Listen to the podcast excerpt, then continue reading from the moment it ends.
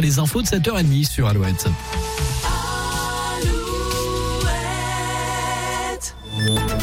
Alouette, les infos. Corentin Mathias, bonjour. Bonjour Arnaud, bonjour à tous. C'est un anniversaire qu'ils auraient aimé ne pas fêter. Les Enfoirés ont 35 ans.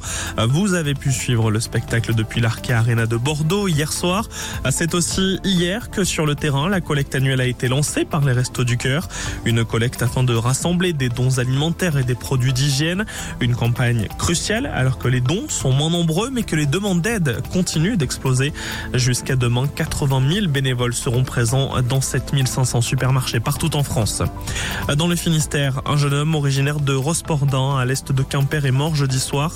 Il s'est jeté du haut d'un pont au-dessus d'une voie ferrée à Quimper.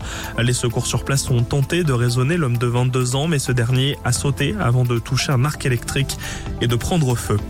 En Loire-Atlantique, un incendie s'est déclaré hier midi à Clisson au magasin Lidl. Le feu a détruit une grande partie de la réserve mais n'a pas atteint la surface de vente. Fort heureusement, personne n'a été blessé. Un couple de quadragénaires interpellés en Charente-Maritime sur l'île d'Oléron en janvier dernier a été jugé jeudi par le tribunal correctionnel de Versailles. L'homme a été condamné à 4 ans de prison, 18 mois pour la femme. Ils sont suspectés d'avoir occupé plusieurs châteaux sans jamais régler la promesse d'achat. Les deux mises en cause ont aussi vendu du mobilier et réalisé des travaux, là aussi sans jamais rien régler.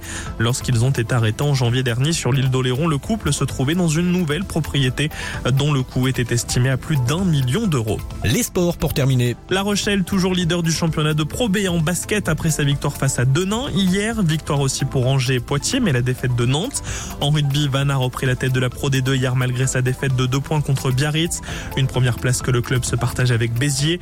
Notons aussi la défaite des Charentais du SA15 contre le Stade Montois 52 à 7. En foot, la 27e journée de Ligue 2. Aujourd'hui, Laval et Guingamp à domicile, Bordeaux et Concarneau en extérieur. Hier en national, Cholet l'a emporté face à Dijon.